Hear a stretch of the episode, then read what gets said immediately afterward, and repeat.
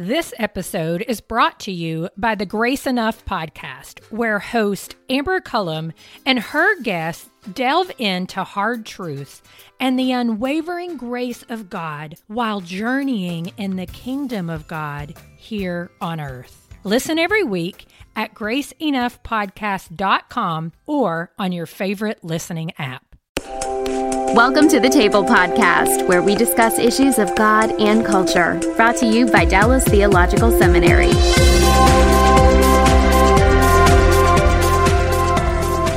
Welcome to the table where we discuss issues about the connection between God and culture. And our topic today is cultural engagement and culture making.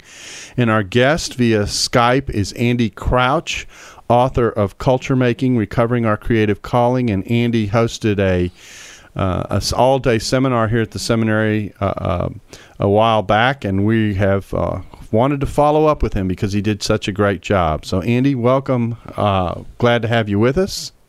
Thank you very much. So glad to be here. Wish I could be there in person. It was great when I was there. yeah, well, we're being there. Well, we really enjoyed having you. And then to my right here is Andy Seidel, who's the executive director of the Howard G. Hendricks uh, Center for Christian Leadership, and we're adding on and cultural engagement. There we right? go. And so, uh, and I am Darrell Bock, executive director of the Center for the Cultural Engagement aspect. So you got the full team here as we Awesome. discuss uh, culture together.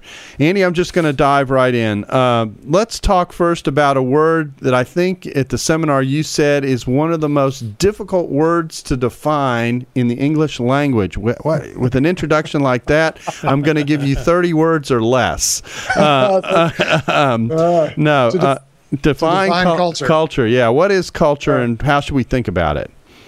So I borrow uh, a, a wonderful definition from culture uh, from the journalist Ken Myers, and he sums up what um, I think a lot of sociologists and anthropologists take many more words to say. uh, Ken defines culture as what human beings make of the world in both senses. So that's quite a bit under 30 words. So let me say just a couple more words about that. Uh, culture is what we make of the world. And by that, I think Ken intends us to pay attention, first of all, to the material aspect of culture. It's actually the physical production of human activity. Uh, it's not just ideas, it's not just values, it's not just um, art or the works of imagination. It's actually embodied, you might say, in very concrete things that people make.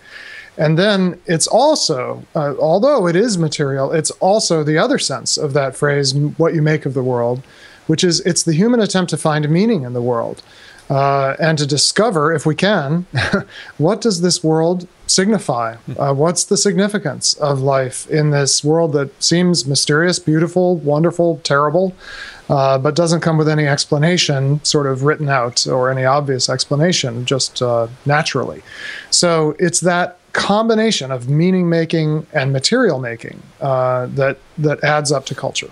And so when we talk about meaning making in particular, we're talking about the fact that, that we as human beings invest uh, the things around us and the combination of the way things interact around us with meaning. And Yes. and the flip side of this is is that although uh, we make meaning for culture, culture also in very many ways shapes us as well because we we aren't born in a vacuum. We walk into these in, into this meaning making that's going on around us. Is that correct? we come in th- you know thousands and thousands of years into the story of human beings making something of the world and thank goodness we don't have to um, sort of start from scratch because we'd have to discover fire invent the wheel um, uh, invent language. No you're absolutely right. And this is a very important aspect of culture is it, its kind of uh, reflexive and iterative nature uh, that is, uh, it's iterative. It, it, this process happens over and over again in one sense with every generation, but in another way, it's reflexive in that that we make it, but then it turns around and acts on us. Uh, most of all in human development, uh, you arrive as a little baby, and the first thing you start to try to do is make sense of the world that you're in, and that world is just as much cultural as natural. And and so you start trying to figure out what all this means, uh, including language and symbolism and music and stories, uh, as well as concrete artifacts. Um, so culture acts on us, and in fact. Um, I'm, I'm, sure we're going to talk later about you know should Christians be transforming culture, withdrawing from culture. Uh, that's where we're going. yeah. That's where we're going. yeah it's very important to remind ourselves that culture acts on us and transforms and shapes us much more than we mm. ever shape it. Mm. Uh, I'm much more shaped by culture than I could in my wildest dreams hope to affect or shape culture. And that's the reflexive power of culture. Well, I'm going to work our way there. And the way sure. I want to work our way there is to talk about um, the fact that really, in many ways, we aren't just talking about culture as a single monolith, but culture itself is made up of many, if I can say, little cultures that are within it that also interact with each other. And I think the best way to illustrate this, and I'm going to bring in Andy here in a second on this, but when my wife and I moved to Germany for sabbatical, all the rules for marital interaction and what you could do in the society changed. Wow. Things that she could normally do here and have happen effectively, she was cut off from doing in part because she didn't know the language. So that was a little bit of a disadvantage. Yes. And, and then, secondly, the culture responded to a woman doing certain things in a certain way that uh, made it less comfortable for her to initiate that process. And so I had to step in. And our, our, our line was we moved and all the rules changed. Uh, and uh, Andy, I yeah. know, has had a lot of experience yeah. in Eastern Europe. I'm sure you found the same thing. Is that is that true? Oh, very much so. We, we lived really outside of Vienna in Austria and they had very different rules than we did here. For example, my wife used to walk every morning, and she'd walk the same path, and she would see these two women, and it took uh, really, she said about three or four years before they would smile, and then it was another year before they would talk to her. okay, now I don't even want to know what kind of culture making that is, but anyway, yeah, but but that's the point. The point is is that is that what we view as culture here in say uh, Dallas, which is where we are, or where you're looking. I don't even. Where are you sitting these days? Yeah, I'm sitting in uh, Swarthmore, Pennsylvania, right outside of Philadelphia. Okay, so you're outside of Philly. We won't get into the Dallas Philly thing in the NFL. yeah, that's right. And uh, uh, and and uh, th- that th- even within the United States, those are different yes. mini cultures. And then you turn around and you change countries, and the rules change yet hmm. again. Shows how complex culture is. Correct.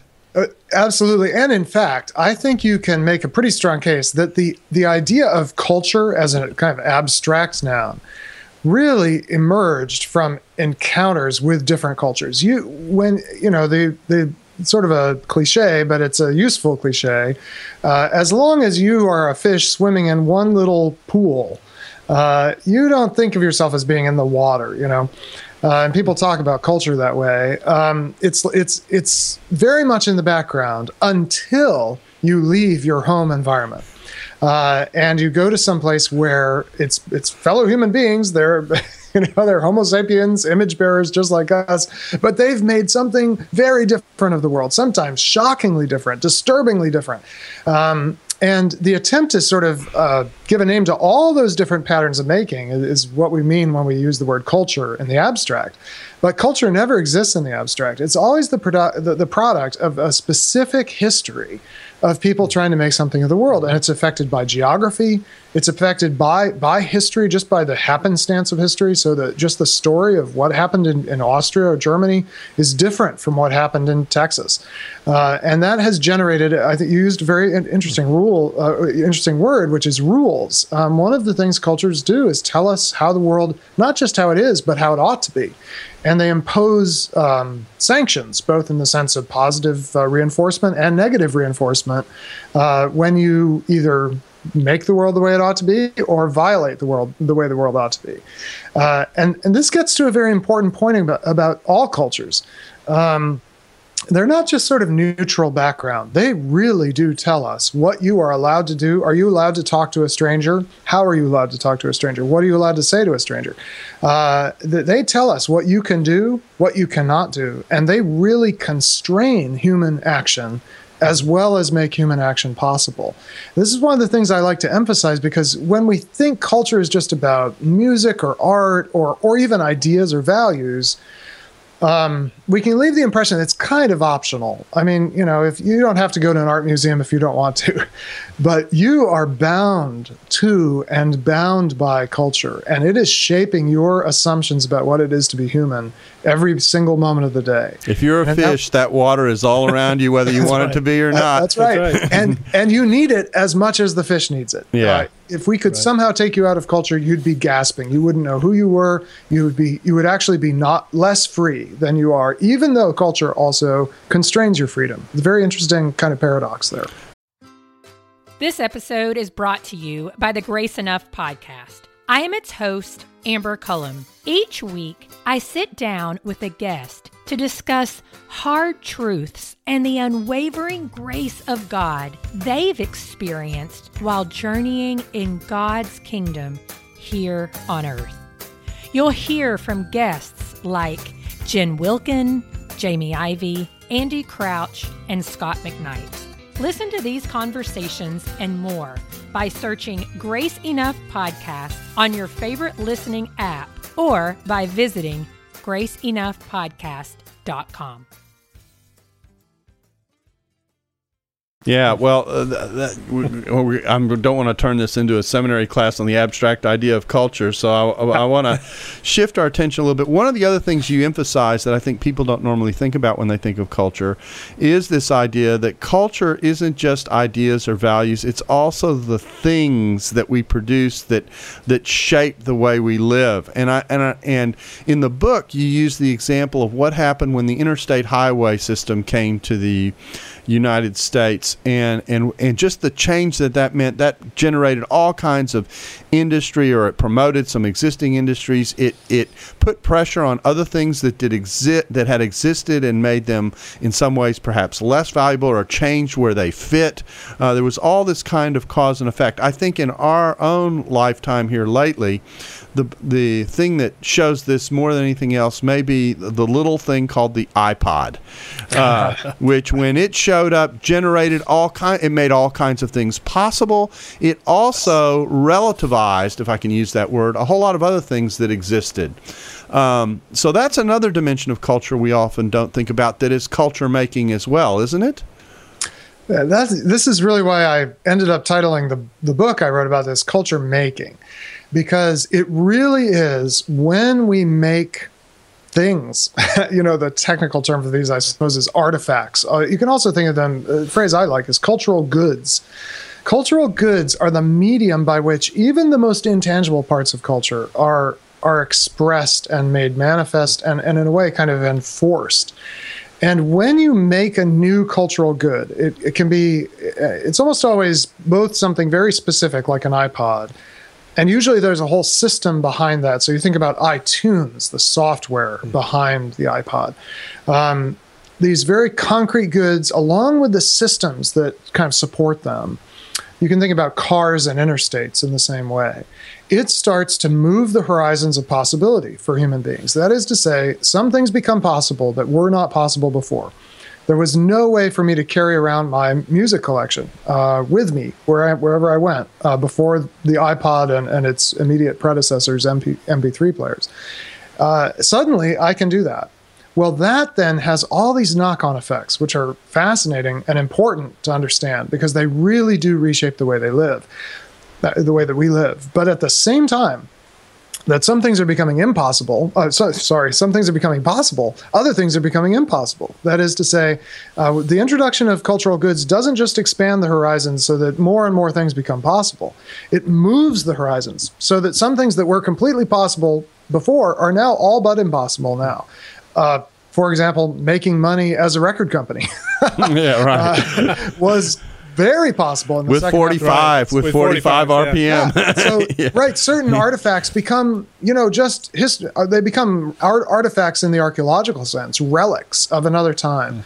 They had tons of meaning. You know, for a, a person of a certain age, the 45 RPM has all this significance. But to my 16 year old son, it means nothing. Right? It has no. It doesn't impinge on his life in any way. Um, and that's how culture works. It's constantly moving these horizons. And, and the important corollary of this is if we want to see culture change, it's not enough to change ideas. Uh, and it's definitely not enough just to change hearts or attitudes. We've got to actually give people a way to act on those new ideas. And, and frankly, if you can provide a compelling enough cultural good, uh, the ideas and shape of life will follow that good rather than you having to convince them of the idea first. Sometimes the goods come before the idea. So the invention of uh, keeping time, clocks, first water clocks, then uh, you know tower clocks in Europe, hmm. and then eventually watches. Those things were invented and then reshaped the way people thought about time, rather than people saying, you know, we need to be more timely, so let's mm-hmm. invent a watch. It didn't work that way. It went the other way around. Well, uh, and and of course, sometimes when you invent something, there's uh, and this will be the last abstract question we deal with. But sometimes when you invent something, there's what you intend to do with it, and then there are the that's, consequences that's right. that come out of it that you didn't even have in mind, but that someone else uh, who culture makes does with it, and it goes off in a direction, and it can go in any kind of direction, intended or not, uh, it, which shows how dynamic culture is and how difficult it is to. If the word is difficult, my goodness, the whole phenomenon of culture is difficult because it's like it's like an untamed tiger in some ways.